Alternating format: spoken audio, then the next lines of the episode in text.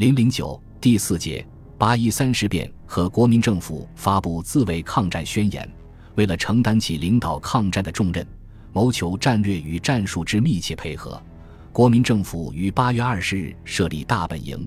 以作为对日作战之最高统帅部。蒋介石以大元帅的身份，于当天连续发出多项训令，颁布战争指导、作战指导计划等方案，开始指导全国的抗战。其中的《国军战争指导方案》是一个总体指导纲要。该方案第一条首先明确了大元帅的职权：大元帅受全体国民与全党同志之付托，统帅海陆空军，及指导全民，为求我中华民族之永久生存及国家主权之领土完整，对于侵犯我主权领土与企图毁灭我民族生存之敌国倭寇，决以武力解决之。同时拟定了大本营组织系统表：大本营设参谋总长、副参谋长各一员。参谋总长指挥大本营各部，辅助大元帅策划全局；副参谋总长相助参谋总长指挥幕僚，达成全任务。大本营内设立总机要室及第一至第六部，分别执掌军令、政略、财政、金融、经济、宣传、训练等六方面事务。另外还有后方勤务部、管理部及训练总监部等机构。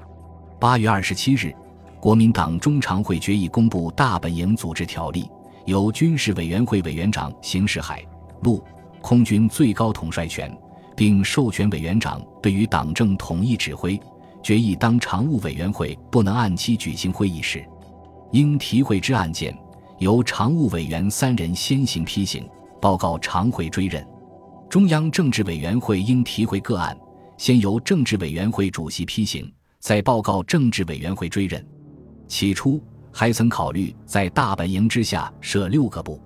据蒋介石日记，在八月下旬已经进一步讨论了大本营组织要领及其发布和地点，如迁都则应在重庆，大本营则在洛阳，行政院则在衡阳。大本营为在作战指挥上的方便，根据战略需要设置战区司令长官部，司令长官部直属大本营，司令长官承大元帅之命。统辖战区内一切军事、政治、党务事宜。战区司令长官部的组织系统由大本营统一确定，在司令长官和副司令长官之下设参谋长、政治部、军法执行部及军政部军需处。因每个战区所辖部队较多，所以在司令长官部之下又设数量不等的集团军总司令部，总司令程司令长官之命，仅负作战指挥之职。集团军总司令部设正副总司令及参谋长，下辖军二至五个，独立师一至三个。根据中日两国的军事态势，大本营随即颁布国军作战指导计划。根据作战地域设立五个战区：第一战区辖河北及山东北部地区，由大元帅蒋介石兼任司令长官；第二战区辖晋察绥地区，司令长官为阎锡山；第三战区辖苏南及浙江。司令长官为冯玉祥，雇主同任副司令长官。第四战区辖闽粤两省，司令长官为何应钦、余汉谋任副司令长官。第五战区辖苏北及山东，司令长官由大元帅蒋介石兼任，韩复举任副司令长官。在五个战区之外的地区，再设立四个预备军。第一预备军由李宗仁、白崇禧任正副司令长官。第二预备军由刘湘、邓锡侯任正副司令长官；第三预备军由龙云、薛岳任正副司令长官；第四预备军由何成训、徐源泉任正副司令长官。至于海军和空军各部队，则分别归海空军总司令部管辖，以协助陆军作战。海空军总司令以直属大元帅指挥。当天任命陈绍宽为海军司令。空军司令由大元帅蒋介石兼任，另任命周至柔为前敌总指挥。大本营在划分作战地域、设置组织系统的时候，同时也给各部队下达了作战任务。直接与华北日军对峙的第一战区，应急派有力之一部，进破当面之敌，实行柔性之攻击；同时抽调在平汉路北端部队约三师。归第二战区长官指挥，向怀来、万全支线以北转进。第二战区为华北唯一之屏障，务须永久固守，以为国军尔后进出之轴心。第三战区对于侵入淞沪之敌，应迅速将其扫荡，以确保京沪政治经济重心。第四战区对敌海陆军之骚乱完全战备。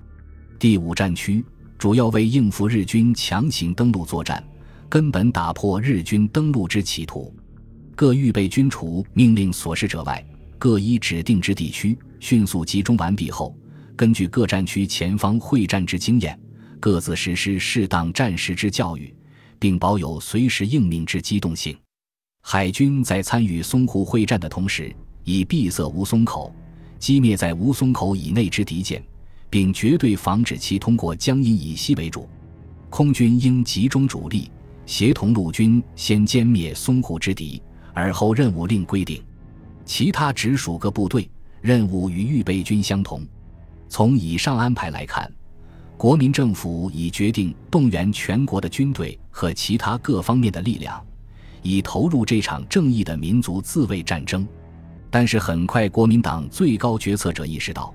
在军事委员会之外另设实体性的战时军事最高指挥机构并无其必要，最可行的便是以军委会代大本营。于是，在九月一日的国防最高会议上，蒋介石在报告中提出，此前对大本营的组织过重形式，且现实仍以在表面上避免战争之名为宜，因之决定暂时搁置把大本营实体化，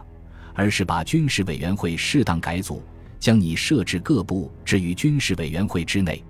旋即明确军事委员会设八部及负责人：黄绍竑、朱绍良、俞飞鹏。熊式辉、吴鼎昌、陈公博、陈立夫、翁文浩以及张群。此后一直到抗战结束，军事委员会发挥了国民党战时最高军事统帅机构的作用。